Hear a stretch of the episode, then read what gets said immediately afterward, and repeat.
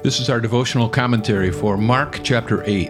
I'm Pastor Doug Corlew. Welcome to the Abide Podcast, where we daily begin with the reading of God's Word. In those days, when again a great crowd had gathered and they had nothing to eat, he called his disciples to him and said to them, I have compassion on the crowd because they've been with me now three days and have nothing to eat. And if I send them away hungry to their homes, they will faint on the way, and some of them have come from far away. And his disciples answered him, How can one feed these people with bread here in this desolate place? And he asked them, How many loaves do you have? They said, Seven. And he directed the crowd to sit down on the ground. And he took the seven loaves, and having given thanks, he broke them and gave them to his disciples to set before the people. And they set them before the crowd. And they had a few small fish, and having blessed them, he said that these also should be set before them. And they ate and were satisfied. And they took up the broken pieces left over, seven baskets full. And there were about four thousand people. And he sent them away. And immediately he got into the boat with his disciples and went to the district of Dalmanutha. The Pharisees came and began to argue with him, seeking from him a sign from heaven to test him. And he sighed deeply in his spirit, and he said, Why does this generation seek a sign? Truly I say to you, no sign will be given to this generation. He left them, got into the boat again, and went to the other side. Now they had forgotten to bring bread, and they had only one loaf with them in the boat. And he cautioned them, saying, Watch out! Beware of the leaven of the Pharisees and the leaven of Herod. And they began discussing with one another the fact that they had no bread. And Jesus, aware of this, said to them, Why are you discussing the fact that you have no bread? Do you not yet perceive or understand? Are your hearts hardened? Having eyes, do you not see? And having ears, do you not hear? And do you not remember? When I broke the five loaves for the five thousand, how many baskets full of broken pieces did you take up? They said to him, Twelve. And the seven for the four thousand, how many baskets full of broken pieces did you take up? And they said to him, Seven.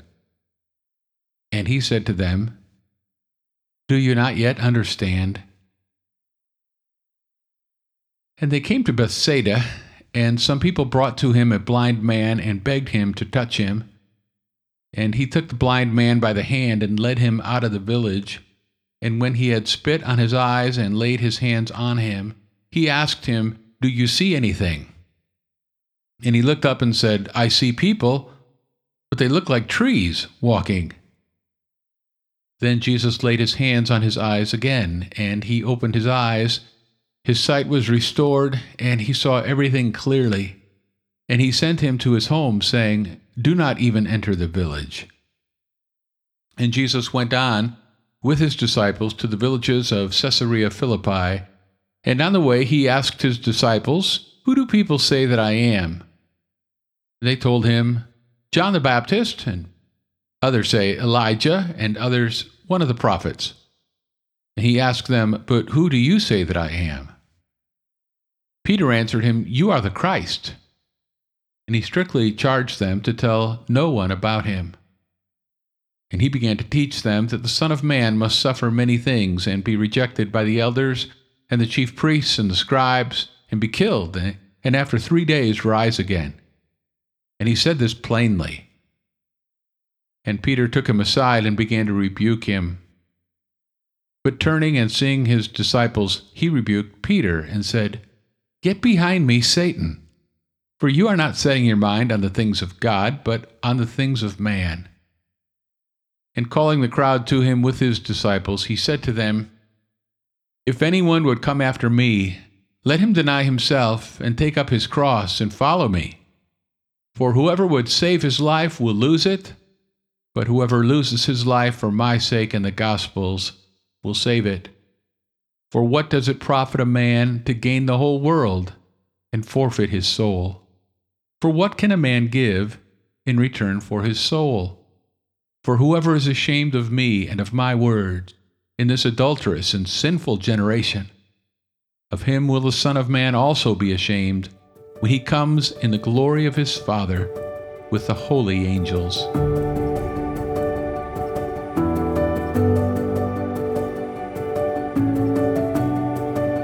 Who do people say that I am? This is Jesus' question in chapter 8, where the Gospel of Mark reaches its turning point.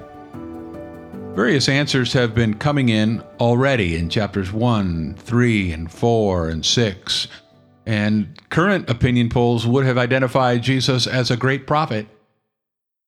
But at this point in their journey with him, the disciples are finally arriving at their own life changing conclusions. You are the Christ, says Peter. The disciples are starting to get it. Jesus is truly the Messiah, the anointed one of God, the long awaited Savior. Verses 27 through 30. And as the Christ, he has done all things well. This was a conclusion drawn by witnesses when Jesus healed the deaf man at the end of the previous chapter. They were astonished at how he liberates the impaired chapter 7, verses 31 through 37.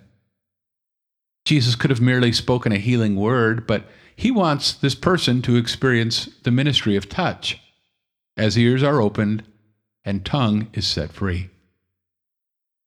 Jesus does all things well, for he also satisfies the hungry. Chapter 8, verses 1 through 10.